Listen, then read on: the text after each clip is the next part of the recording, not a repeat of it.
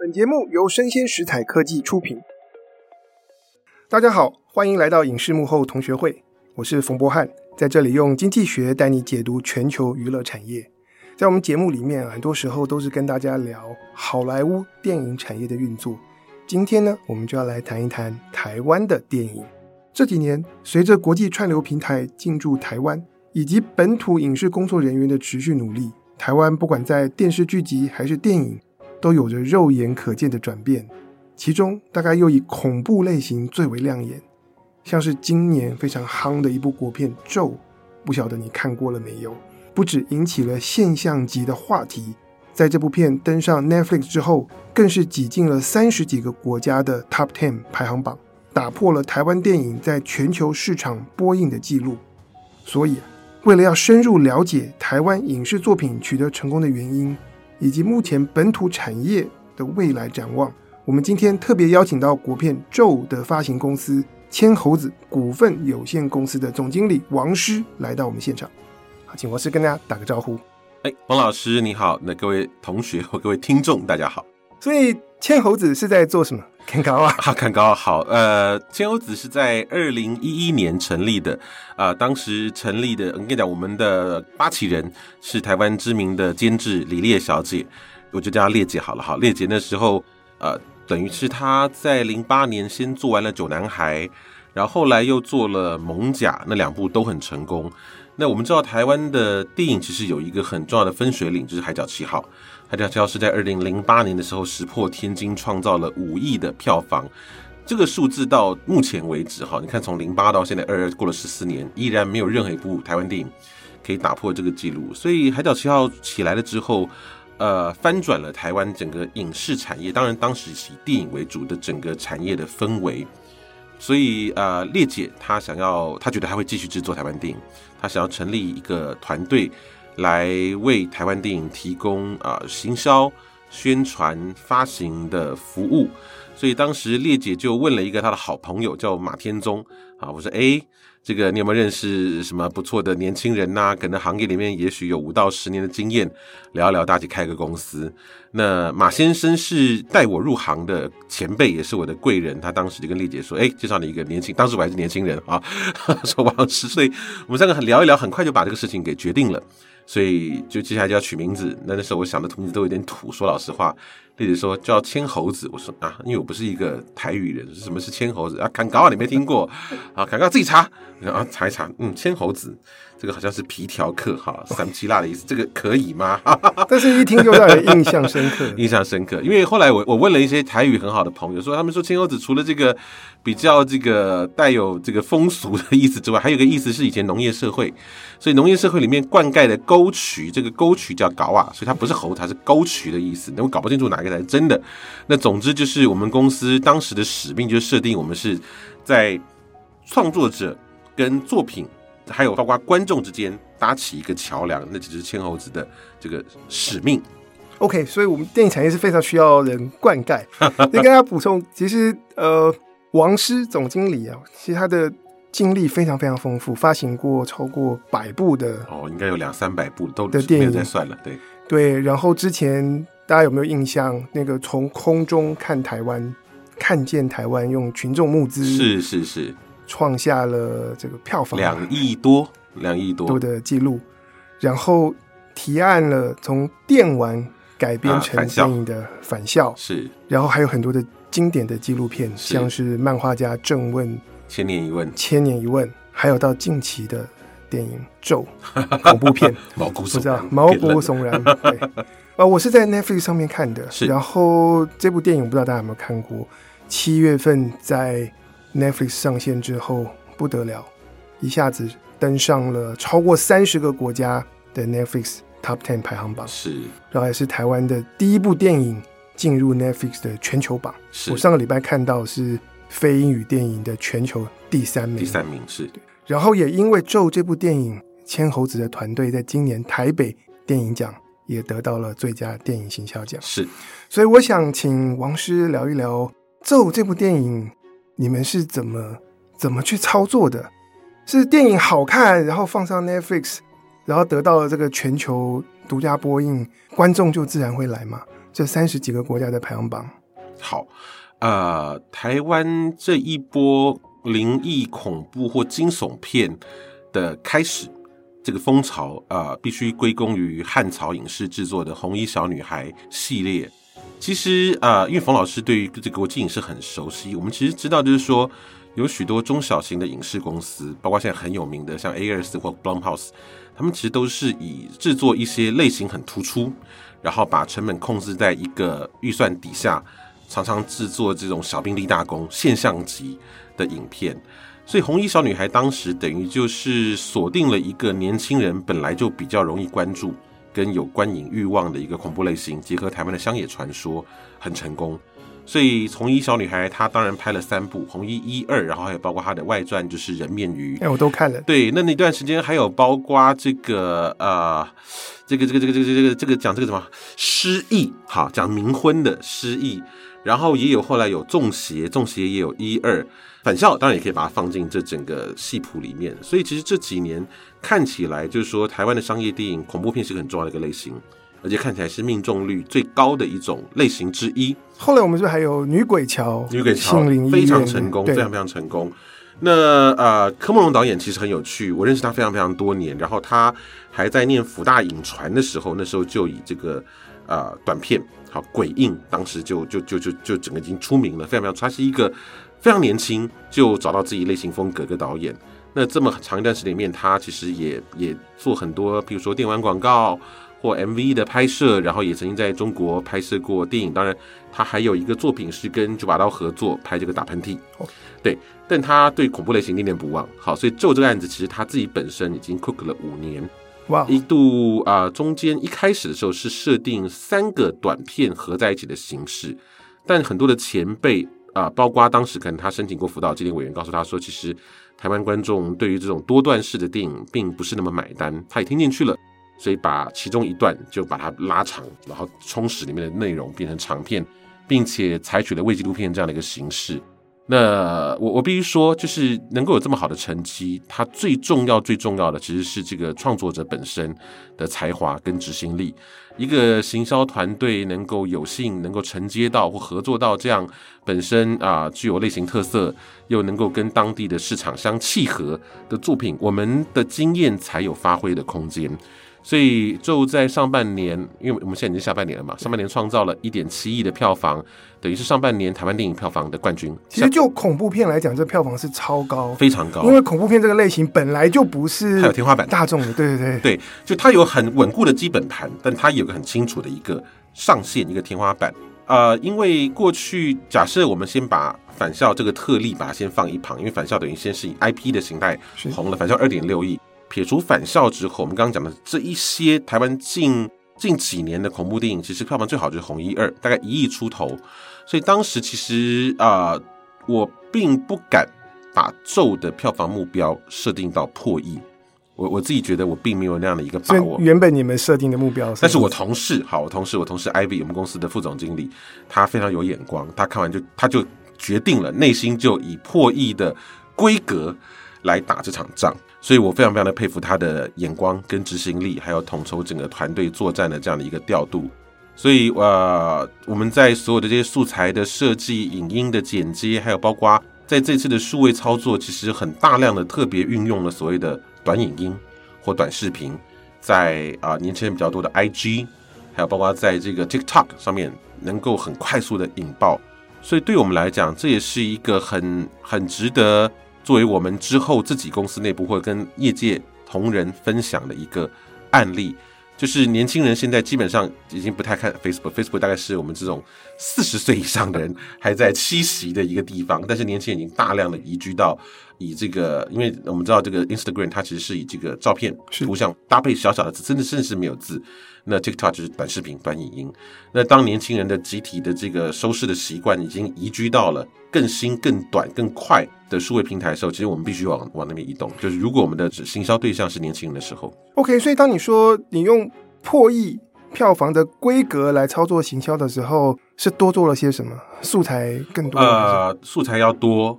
然后第二个是它的发行规模肯定要大。所以最后我们大概上了全台湾九十几家戏院，就是已经是一个就是好莱坞顶级大片的发行的规格。同时、呃，我们也做了相当多在上映前的试片场。我们的媒体试片跟首映会都在西门町国宾影城的巨幕厅。哇！因为我们对于它的口碑很有信心，而且我们是在全台各地都都这个去开上映前的试片场。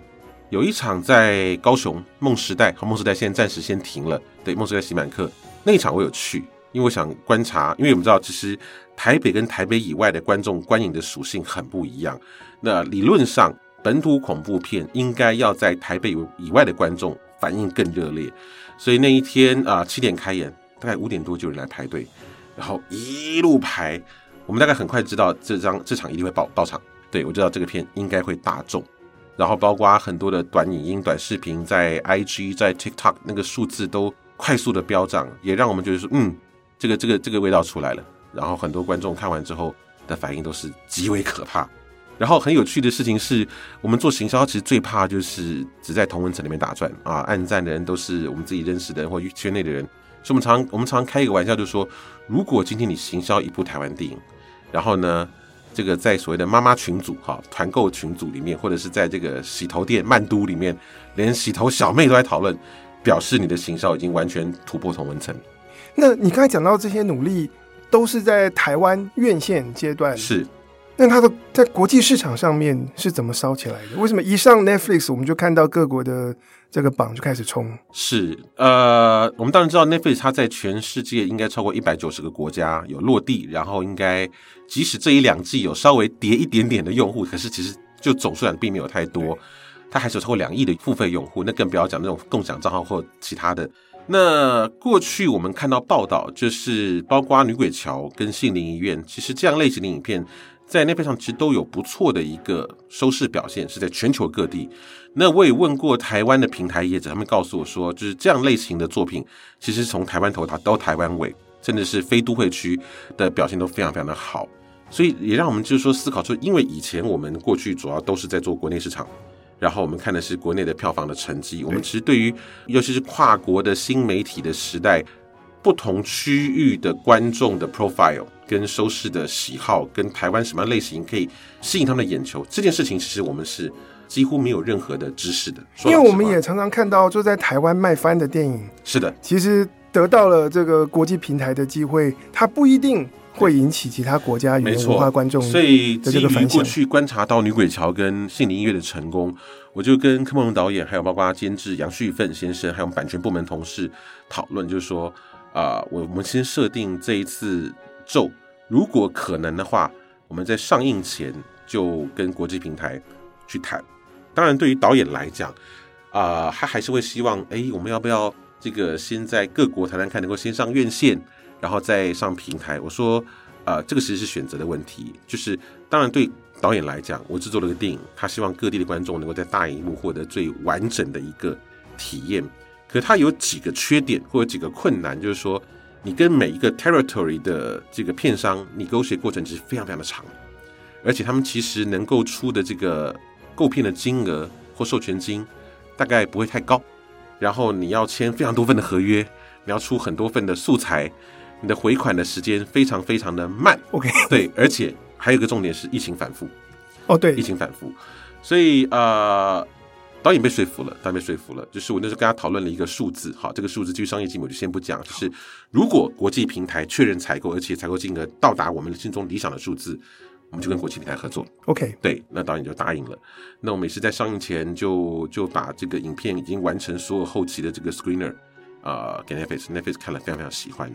他就说：“那我们来合作吧，好，那我们就来合作吧。”哦，所以是在台湾上院线创造票房佳绩之前就已经谈妥。对，所以呃，我很佩服 Netflix 的眼光，然后我们也很高兴能够被他们青睐。那我相信 Netflix 能够做出这样的一个判断，是因为他们有庞大的数据，他们知道来自台湾的恐怖片是有机会走向全球的，所以他就牵扯到一个问题，就是说啊。呃三四年前有一次，我跟 Netflix 亚太区，应该是负责东南亚这个区域，是不是这个做 GR 工作的，就是 Government Relationship 的一个一个一个伙伴，他来自新加坡，是个华人。他当时、呃、拜访台湾很多公部门，然后跟这些长官做简报。那时候他有一页让我印象非常非常深刻，两句话，两句话看似普通，可是意义很深远。他说，Netflix 的使命是把全世界最好的内容带给全世界的观众。这句话乍听之下像废话，绝对不是。我们我们要想，就是说，其实我们这一代，我是一九七八年生的嘛，方老师可能大概比我大一点点。就是我们小时候其实大量吸收来自美国的那一套的娱乐的文化。那这个没有好坏的问题，但就是说，Netflix 这样的平台，它其实第一个它没有过去传统好莱坞的电视公司或电影公司的包袱。第二个，当他发现他北美的这个订户的数字饱和之后，他一定得要。走向国际，是它要，而且走向国际能够 penetrate，能够吸引当地用户，不是只有白领精英阶级的时候，它一定要 local 的内容。所以看 Netflix 的策略很清楚，它在全世界各地各个文化圈或语系跟那个地方最好的制作团队合作。没错。所以譬如说他在日本做 A B 帝王，那个我们当然知道 A B 产业其实是一个全世界它非常具有特色的一个日本文化的一个代表风俗业。然后譬如说他。跟许多日本最顶尖的动画公司，几乎是承包他们所有的产能，做非常高品质，几乎是电影规格的这个剧集形式的日本动画。韩国的采购就不用说，那量极大，而且韩国内容是已经走向全世界了。他譬如说啊、呃，在英国做《王冠》，在法国做这个《找我经纪人》，或者是《艾米丽在巴黎》，亚森罗平，亚森罗平，对，这么具有这个 西班牙的纸房子，西班牙的纸房子，然后德国做《Dark》，暗这么烧脑的，因为德国人喜欢烧脑的东西。然后跟这个这个中南美洲就合作《Narcos》，好，毒枭非常好看，看完觉得这个哇，这个像是教父加无间道，所以其实这样的一个策略也帮助 Netflix 当时在不同区域的这个攻城略地的速度可以非常非常的快。我觉得这个也是 Netflix 后来开始啊、愿意用比较高的规格跟金额去每一年可能采购两到三部台剧，像比如说最近妈别闹了，据说一体制作费一小时高达一千两百万。这是极高的数字，非常非常高的一个数字。过去这样的数字是不可能出现在如果是以有线电视为主的台湾电视的这个产业的生态里面。其实它制作费能够拉高，是因为它能够帮助这些优秀的作品走向全球市场。没错，没错。然后从身为观众的角度来看的话，我也是透过 Netflix 接触到，我以前根本不会去看法国的影视作品、西班牙的，对，还有什么丹麦的、冰岛的。是。但现在因为随选嘛，你缴了一个月费，不用再多付钱，然后挑一挑，什么都可以试看一下。对，其实不自觉之下，其实世界各地的观众都变得更加的国际化。没错，对，没错。所以在这样的情况之下，你们就帮咒能够捕捉到这个机会。对，所以第一个啊、呃，就是我们很幸运，然后 Netflix 愿意采购这样的作品。那因为 Netflix 等于是采购全球独家，所以他会愿意投入更多的资源。帮这个影片在各国做一些不同的这个 PR 的策略，譬如说在上线前，Netflix 的 PR team 就跟这个 Hollywood Reporter 谈了一个深度的一个报道，那就建立这个作品的本身的一种高度，因为业界人士会看这样的一个期刊。所以他们其实是很灵活的调整各种，所以全球各国的这个公关跟行销是 Netflix 在做，对他们统筹整个上线前后的行销.然后也为这个作品应该是配了有数十国的字幕，然后应该至少有三种不同的发音。其实我真的非常好奇，因为我知道 Netflix 在不同国家，它可能放的剧照。跟片花版本都不一样，对，我真的很希望有机会可以好好欣赏一下 各国这些台湾电影，然后上了 Netflix 以后的各国版本，没错，到底是什么样的味道？是，但是代价就是你们没办法在其他国家上电影院。没错，没错，没错，这就是个 trade off。但我们觉得在这一次宇宙来讲是非常非常好的一个经验。当时上线了之后，我们收到各地的 feedback，包括各地的观众去做很多的二创。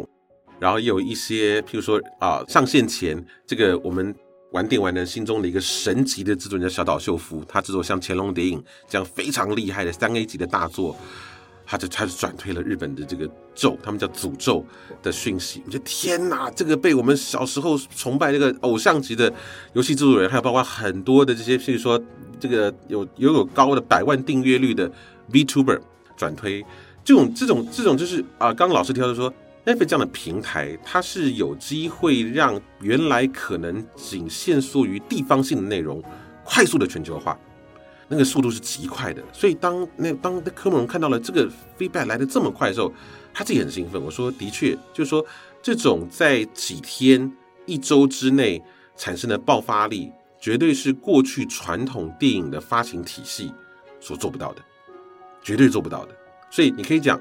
以影视来讲，Netflix 现在是全世界最 powerful 的一个 distributor。其实当我在观察产业的时候，我发现 Netflix 能够帮忙推广的不只是作品，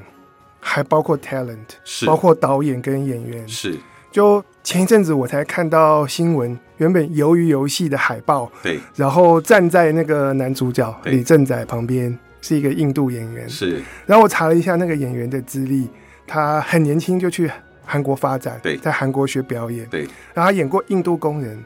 演过巴基斯坦工人，对；演过斯里兰卡工人，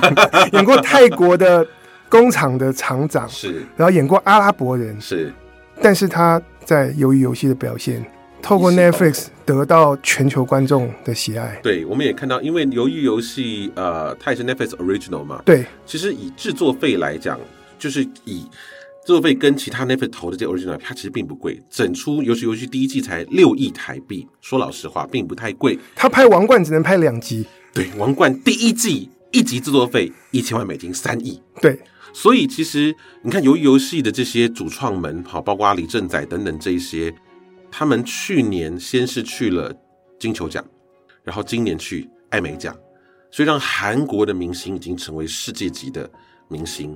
另外一个有趣的例子是。我是怪奇物语的粉丝，你看怪奇物语第四季，他把它拆成七加二嘛。对。当这个里面的这个小女生，那个那个那个红头发的小女生，她要逃出这个 Vector 的这个掌控的时候，她听的时候，她最喜欢的歌 Kate Bush 的这个 Running Up the Hill，那已经是超过三十年的老歌，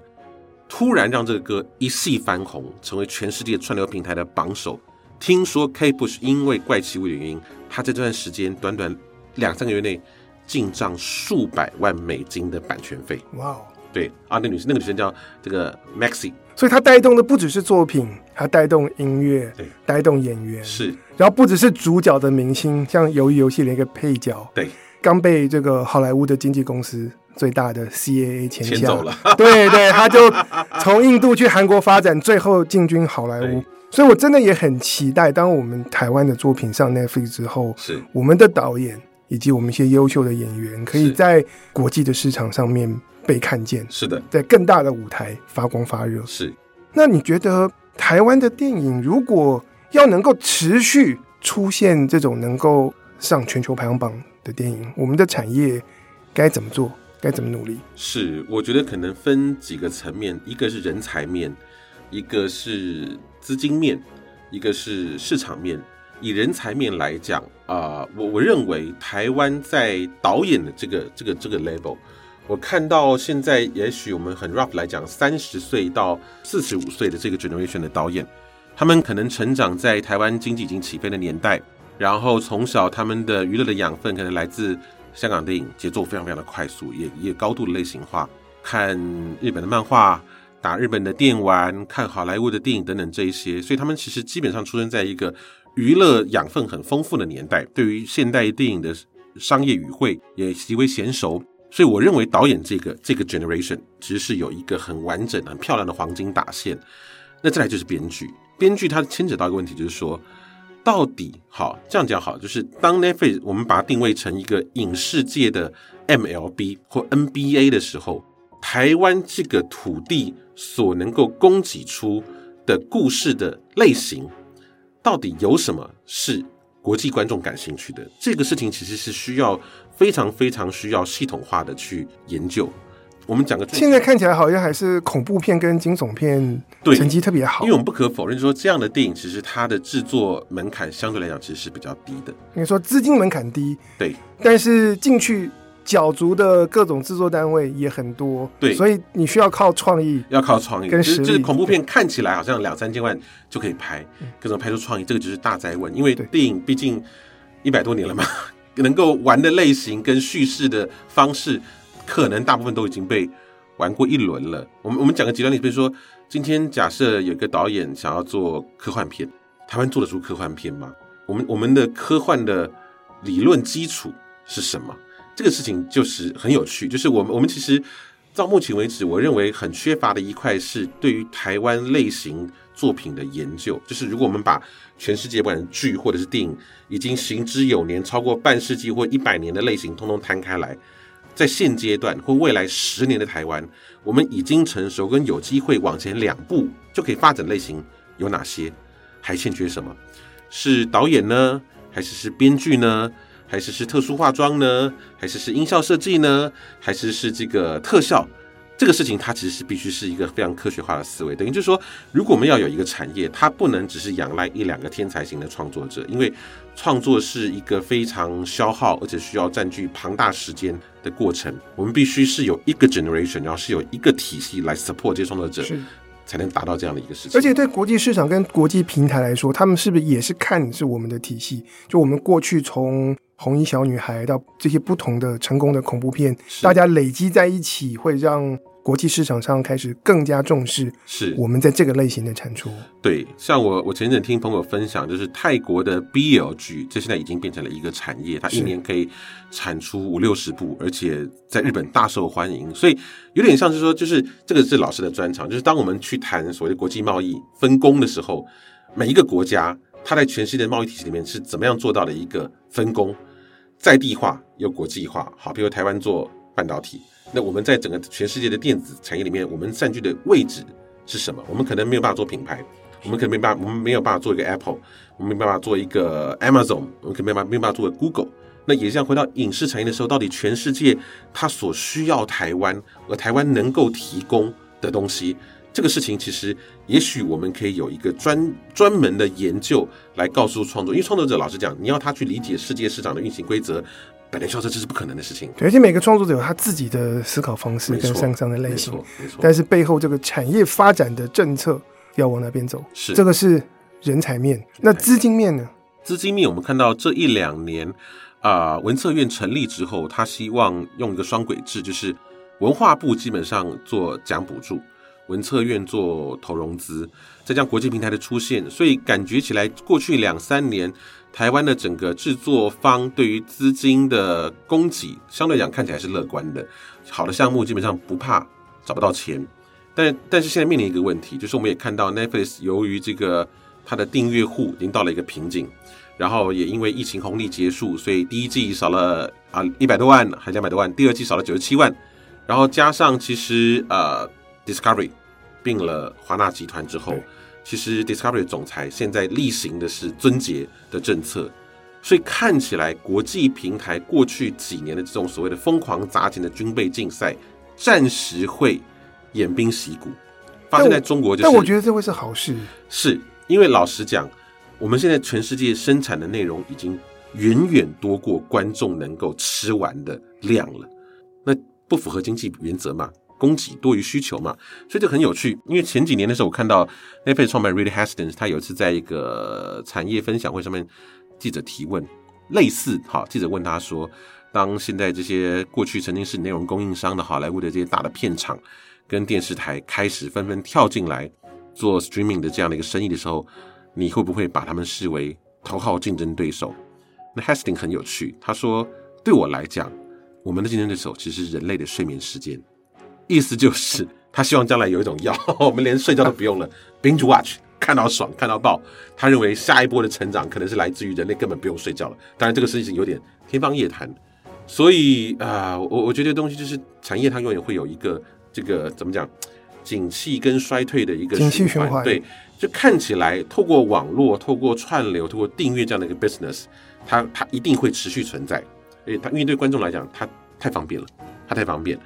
那但是现在台湾的电影制作的整个募资的管道有比以前更加畅通吗？不可讳言，就是说，其实整个电影产业产值其实还是比很多产业小非常非常多。然后许多的 制作案，它还是非常仰赖来自公部门的辅导金作为第一桶金。当然，民间的投资呃的来源比过去多，但是是不是稳定，就要观察。因为呃，娱乐现象是这样，就是说在疫情期间。我们一样举个比较极端例子，比如说我们在做表演艺术产业的朋友，他们说：“哎呀，我们表演艺术产业是这个兴于百业之后，好衰于百业之前，对，可歌可泣。好，一下可以把那放弃掉了，因为十一住行娱乐嘛，娱乐一定是放，最后我要先吃饱才说。所以也是一样，就是说，如果台湾的产业永远是赚这一波，非常的短打，非常的投机，然后投资人钱进来，他发觉。”整个投资的流程是不透明的，然后整个回收的机制是不明确的时候，这样资金撤退的速度也非常非常快。是，那你又会回到必须大量仰赖公部门的投资跟奖补助的年代.那它就不可能成为一个产业。其实我之前才看过一本书，在介绍 CJ 的发展史，是，然后他们从九零年代开始积极的目标就是韩国的文化内容可以进军全世界。是，那我看他们早期 CJ 投资电影。韩元计价，但是我折算台币，动辄拍一片就是两三亿，是三五亿台币的金额。是，然后他们书里面作者记录 CJ 的老板的讲法，表示我们需要敢赔，然后来培养品味。太了不起了，我只能说太了不起了，真的是。对，第一个就是说我我我看过一个说法，这个说法我我自己没有一个理论的验证，就是说其实你你要成为一个内容的一个输出国。你的人口基数大概在在五千万以上。OK，对，韩国可能刚刚过这样的一个门槛，但老实讲，五千万人是一个非常非常少的一个数字。所以也就是说，其实我我们知道，就是全世界有个好莱坞，然后中国有的十三亿人口，所以它可以有一个很强大的一个自给自足内需市场。印度也是，可是像台湾两千三百万人或韩国五千万人的这样的人口的时候，如果你只靠内需市场，你就只敢去做一小时一集两百万台币的电视剧，它能长什么样子？你大概用你的鼻毛就可以想象得出来。对，那你要做世界级的怎么办？你不能一直赔，你只能出海，你只能寻求更大的一个市场。所以韩国的经验，我觉得很多的学者专家都分析过。那我们可以再讲，就是第一个，韩国从金融风暴之后，他就把这个内容视为他的国家重点的项目之一，然后结合财团，好，不可否认，其实全世界做内容的公司。都是财力极为雄厚的公司，甚至现在许多都是以科技为背景的公司。跟 Amazon Prime 拍那个魔戒，那个花钱简直是如流水，吓死人，好吓死人。所以台湾都是一些小的手工业者、小的 studio、小的工作室，它不能称为 studio。所以怎么样有第一个具有文化使命、财力雄厚，同时又有这样的一个带内容出海战略眼光的企业家，或者是啊财团，这个很关键。这个表，它可以统合这些有创意的创作者或制作公司。其实我蛮期待，我们现在陆续有更多的作品透过国际平台崭露头角之后，我们的投资、影视投资、资本市场这块可以对，其实进一步的发展。你看前两年，大家第一个前年问的问题是我们做不做得出鱿鱼游戏嘛？然后去年问我们做不做出鬼灭之刃，我觉得鬼灭之刃比较难。鱿鱼游戏，老实说。如果今天我刚刚提到，就说这这个我们讲这个黄金打线这个 generation 的这个年轻青壮派的导演，我认为他们在制作的思维跟类型的语言上都做得到，其实做得到的。所以就是如果有有一两部作品，它突然打出了一个突破口，就像《大内海角七号》一样，然后我们可以很快的用产业的力量跟思维接上，可能一个 generation 就被翻转上去了。是对。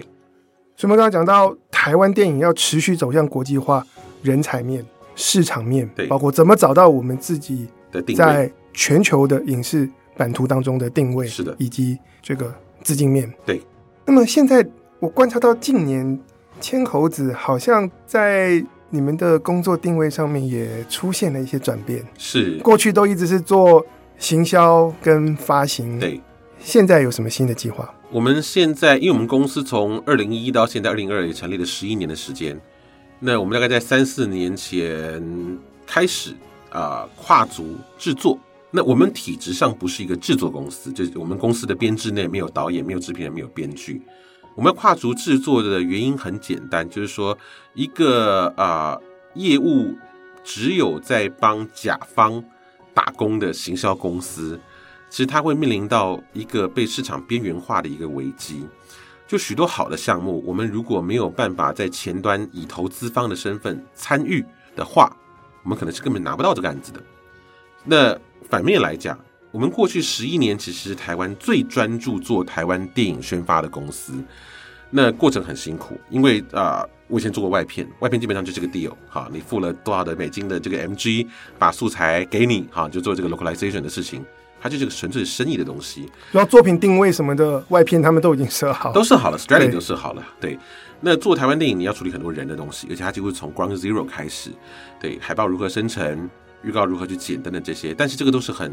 很好的一个磨练。十一年下来，我们跟应该数十组不同的创作者合作过，然后也操作过各种不同的台湾电影的类型。所以，当我们要切入开发或制作的市场的时候，我们可能比其他团队多了一些些市场的敏锐度。OK，我们一年要发行八到十二部台湾电影，大大的、小的、商业的、艺术的，然后纪录片、剧情片都有。那另外，我自己本身我是一个兴趣很广、很杂学的人，我能够去从其他的内容的领域或者是社会的趋势，可能嗅到一些有机会的题材，然后去组队。去找投资方，所以这个会是青猴子目前在跨足制作的时候的一个一个步骤，是我们先找到一个题材它的市场的潜力，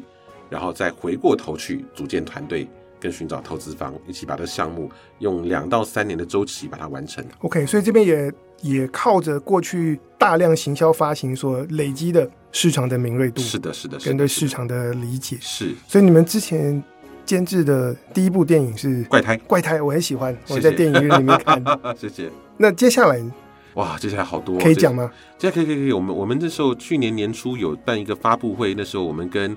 反校导演徐汉强第二部片的合作《鬼才之道》，它是一个原创的剧本。然后我们那时候获得文策院的支持，拍了一个最后剪出来六分钟的前导，我们在戏院播放，引起非常好的一个回响。所以那几天。这个投资洽询电话接不完，对的，给我们很大的信心。最后很荣幸获得这个美商 Sony Picture 的青睐，成为我们的主要的投资方。他也会把这个影片在全球做发行。那我们还有陆陆续续好多的项目在开发的不同阶段。譬如说，去年我带的一个项目叫做《一个人的家族旅行》，它是改编自真人真事，导演是侯继然，然后监制是李耀华。我们在去年的金马创投拿下了百万首奖。那现在还在剧本开发的过程当中，所以大概未来三到五年，我们应该已经有八到十个长片的项目在在排队哦，非常非常期待。是，谢谢。今天很高兴能够邀请到千猴子的总经理王士，跟我们大家聊一聊他们从行销发行跨足到现在电影的开发和制作。是，然后我们一起思考怎么样让台湾的电影产业能够更加的发光发热。不只是在台湾，是，而且是走上全世界。是，好，以上就是我们今天的内容。那我们谢谢王师，谢谢冯老师，谢谢，谢谢大家，谢谢。然后请大家按赞、追踪，并且给我们节目五颗星。我是冯波翰，影视幕后同学会，我们下次见，拜拜。